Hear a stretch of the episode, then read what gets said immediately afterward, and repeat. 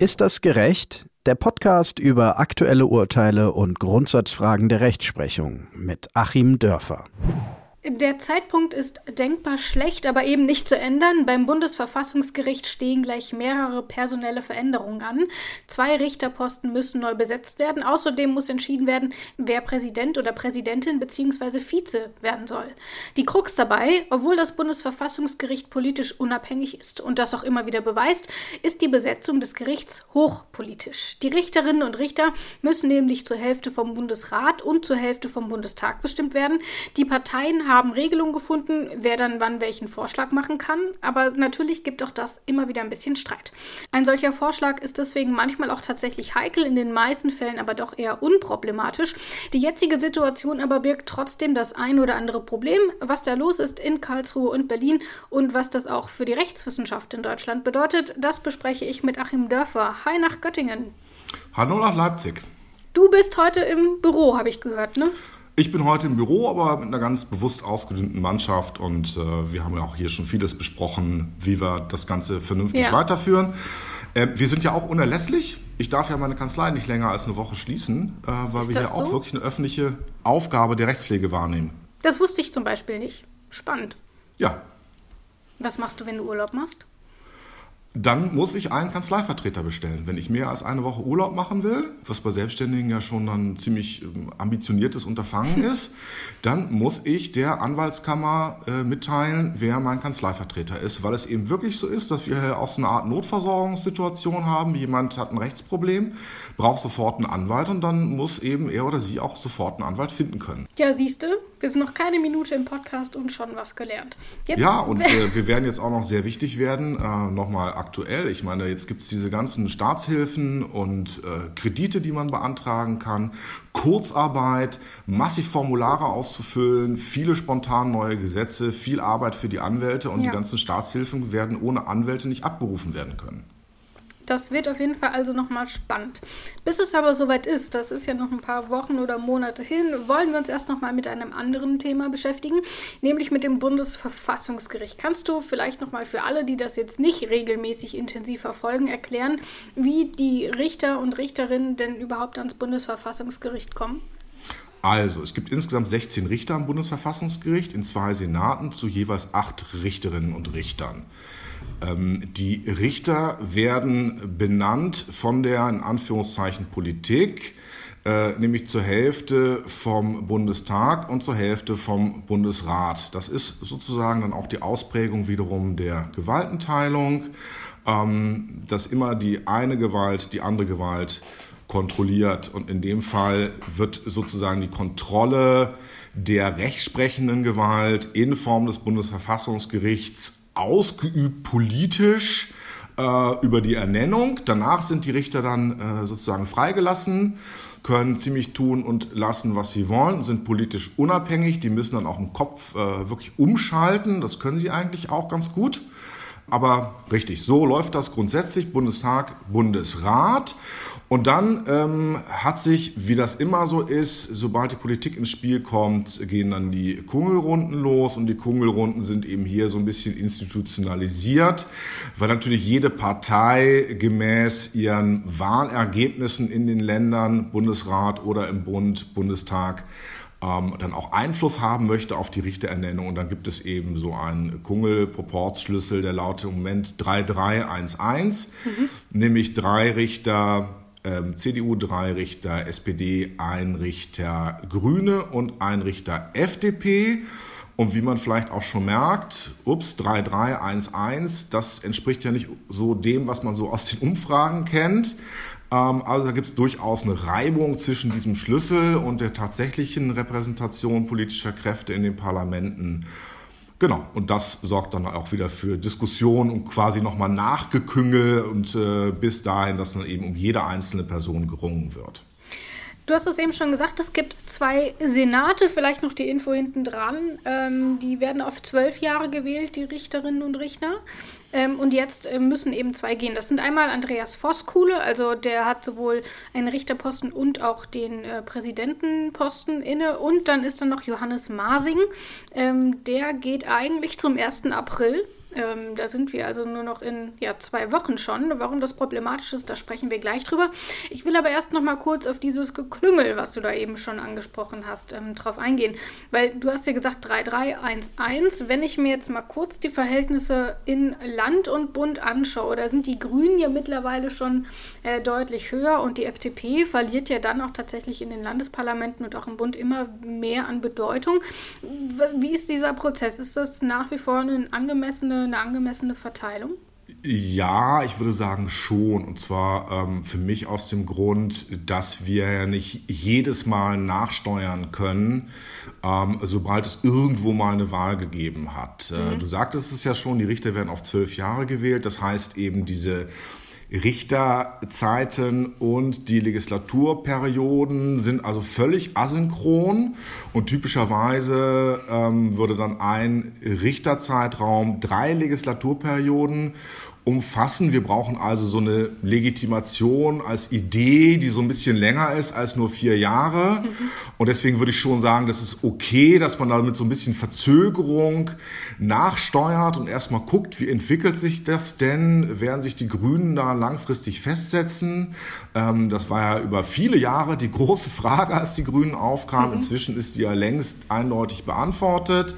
Und dann gibt es eben wieder die andere Frage, wird die FDP ähm, langfristig zu so einer, naja, vielleicht gerade noch so über 5% Partei werden.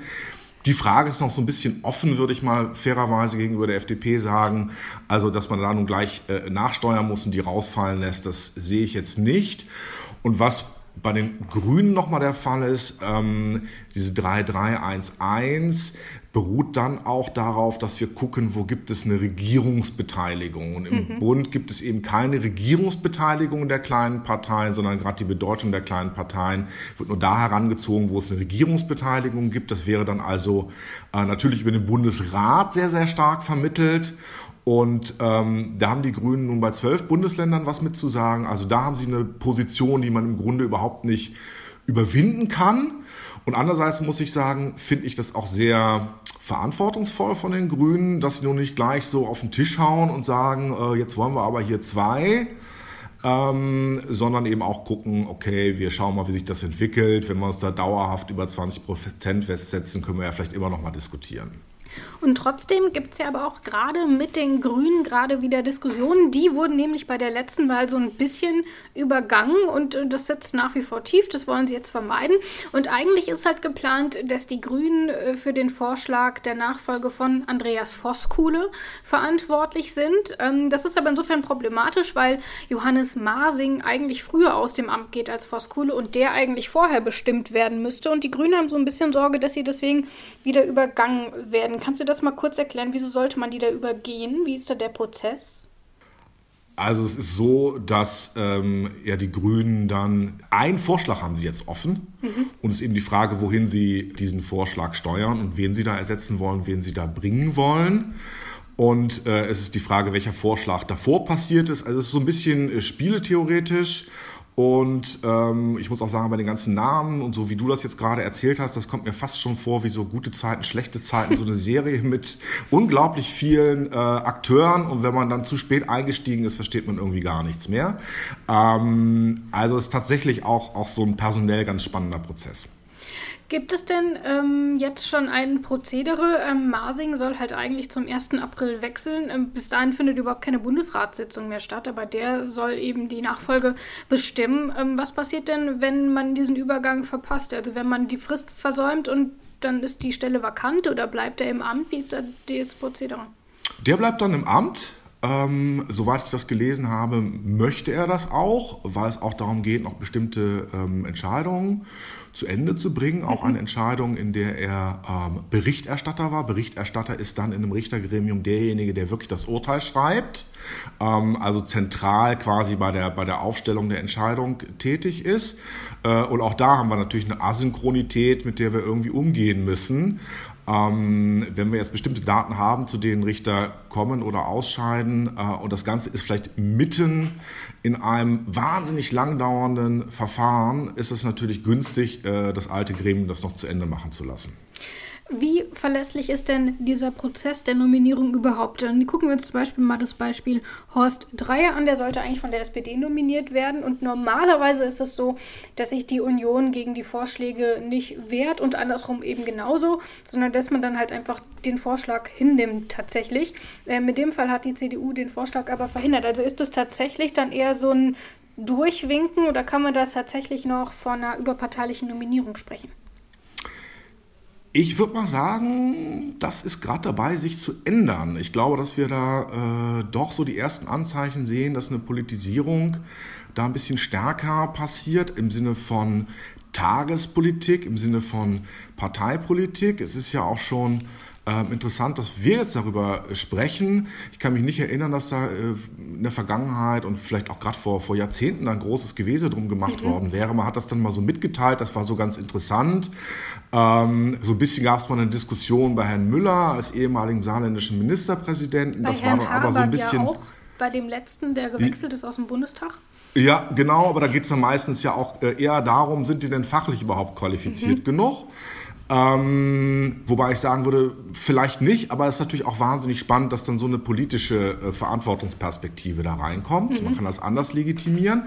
Also da gab es so ein bisschen Diskussion. Ich befürchte, dass wir ähm, in der Zukunft dann mehr Diskussionen bekommen werden.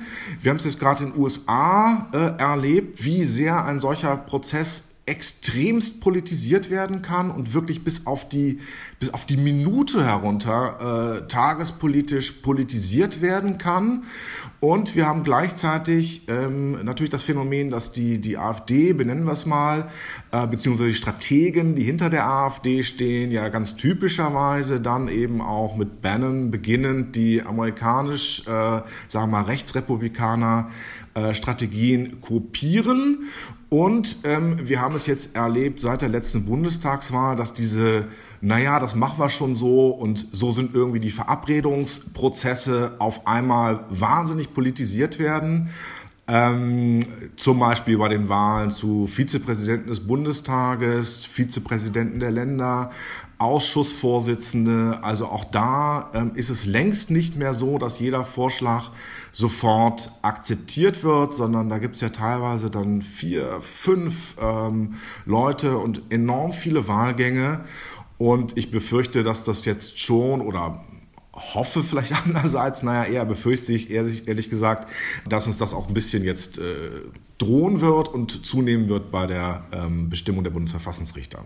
Du hast ja gerade auch die AfD angesprochen und bei den Linken ist es ja genau das Gleiche. Denen wird aktuell kein Vorschlagsrecht eingeräumt. Ähm, das ist ja, wenn wir uns den Trend der AfD angucken, wahrscheinlich auch nicht mehr allzu lange haltbar.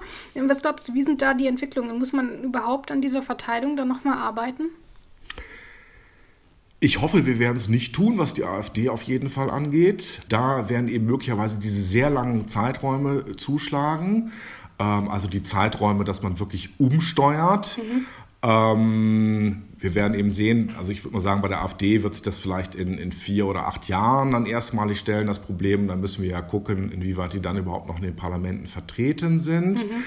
Äh, bei den Linken ist es tatsächlich äh, auch so, ich würde es da unter, unter äh, landsmannschaftlichen Gesichtspunkten auch nochmal als problematisch ansehen. Ähm, wir stellen ja bei den ähm, Bundesverfassungsrichtern auch unter noch diversen zusätzlichen Kriterien einen Proporz her, Männer, Frauen zum Beispiel. Wir haben auch die ganz komische Diskussion jetzt, ob die Stelle von Herrn Voskuhl im zweiten Senat, die kann dann sozusagen, so heißt es, wieder mit einem Mann besetzt werden, weil mhm. der Frauenproporz schon da ist. Das finde ich aber auch eine komische Sichtweise. Man könnte ja auch einfach, keine Ahnung, mehr ja, Frauen mehr, berufen. Ja, genau. Das wäre doch eigentlich auch mal völlig normal, wenn es mal eine Frauenmehrheit ja. äh, irgendwo gibt. Wollen wir das jetzt bei 50 deckeln? Also auch eine ganz komische Diskussion. Und da haben wir dann aber auch, äh, genau, wir haben die Parteienproportsdiskussion, wir haben die Frauen-Männer-Proportsdiskussion und die dritte Proportsdiskussion, so kennt man das aus den Parteien, ist dann immer diese landsmannschaftliche Proportsdiskussion. Und gerade wenn zum Beispiel die Linke um jetzt nochmal darauf zurückzukommen, sehr stark ist in den sogenannten neuen Bundesländern, äh, ist es nochmal doppelt komisch, wenn die nicht doch irgendwann dann äh, ja. zumindest mit so einem hinkenden Rhythmus äh, jedes zweite Mal dürfen sie mal einen bestimmen oder so, da auch mit einbezogen werden sollten. Also Das wird echt nochmal spannend in den nächsten Jahren. Was bedeutet denn dieser Wechsel am Bundesverfassungsgericht äh, für die Rechtswissenschaft, für das Recht in Deutschland? Kannst du das irgendwie einordnen? Was, was macht das? Ist das überhaupt relevant für euch? Das ist wahnsinnig relevant. Ähm, es ist im Moment vor allem wahnsinnig relevant. Ich, ähm, meine alte Liebe fürs Bundesverfassungsgericht, mal die ersten Nazi-Jahre außen vor, ähm, ist echt nochmal neu entflammt in den letzten Jahren, weil das ist wirklich unser Bollwerk mhm. gegen den Populismus. Das ist der Hort der Vernunft, der Hort der Besonnenheit. Ähm, und diese Rolle, wirklich die Dinge mal langfristig zu sehen und ganz cool zu entscheiden und auch mal mit einem Blick auf Europa ganz cool zu entscheiden und so, ähm, das kriegt das Bundesverfassungsgericht immer noch zunehmend besser hin und hat es in letzter Zeit sehr, sehr gut hinbekommen. Und ähm, ich würde mir das auch so weiter wünschen. Äh, es bedeutet auch eine Stabilität dann tatsächlich für den Rechtsanwender in der Praxis, denn ich muss ja durchaus wissen, ähm, wenn ich meinetwegen Strafverteidiger bin, ähm, wie bestimmte Freiheitsrechte gesehen werden und wo ich dann vielleicht mal ansetzen kann mit irgendeiner Argumentation und äh, ob nun meinetwegen die öffentliche Sicherheit oder die individuelle Freiheit mehr zählt, das äh, spielt eine große Rolle, das spielt sogar eine Rolle bei der Auslegung von Verträgen, äh, das spielt eine Rolle bei der Auseinandersetzung äh, auch mit jeder Kommune an jeder Stelle. Ähm, also diese ganz große Steuerrichtung, so der Kapitän ganz oben auf dem Deck, der so diesen ganz großen Kurs vorgibt, das ist dann tatsächlich auch für diese vielen kleinen Dinge das Bundesverfassungsgericht. Und insofern leben wir da auch sehr von einer Konstanz. Ich würde auch sagen, die Konstanz wird so bleiben, weil auch ein äh, grüner äh, Bundesverfassungsrichterin oder Richter, der jetzt äh, oder die käme, ähm, durchaus so reinpassen würde in das Ganze. Da würde es dann nicht kippen, also gibt es vielleicht minimal äh, Kurskorrekturen, aber das passt dann schon ganz gut. Also ja, es ist wahnsinnig wichtig und äh, ich würde mir wirklich wünschen, dass es so weiterläuft wie in den letzten Jahrzehnten. Aber ähm, es wird tatsächlich so sein, dass wir an der einen oder anderen Stelle da uns engagieren müssen und vielleicht mal die eine oder andere hitzige Diskussion auch bekommen werden. Das sagt äh, Achim Dörfer aus Göttingen. Ähm, das war unsere Folge für heute. Wir haben über das Bundesverfassungsgericht gesprochen. Aber äh, wir wissen ja diesmal auch schon, worüber wir in der kommenden Folge sprechen. Da nämlich gucken wir uns mal das Kirchenrecht genauer an und eben insbesondere, ähm, was es mit der Scheidung im Kirchenrecht zu tun hat. Die gibt es nämlich so gar nicht. Und das war ja auch so ein bisschen dein Vorschlag, ne? Ja, genau, finde ich ein ganz spannendes Thema. Ist auch mal interessant, so in die Ecken zu gucken, sich mal die etwas ungewöhnlichen Dinge anzuschauen, weil uns das eben auch sehr, sehr viel über unser Selbstverständnis und Rechts- und Gesellschaftssystem sagt. Und wir holen dafür auch nochmal eine Expertin mit an Bord. Ähm, wir sprechen oder ich habe mit einer Kirchenrechtlerin gesprochen, um uns allein das kanonische Recht an sich einfach nochmal kurz zu erklären, was bedeutet das eigentlich, was wird da eben drin geregelt und was sagt dieses kanonische Recht eben auch zur Ehe. Und das wird auf jeden Fall eine spannende Folge. Ich freue mich sehr drauf.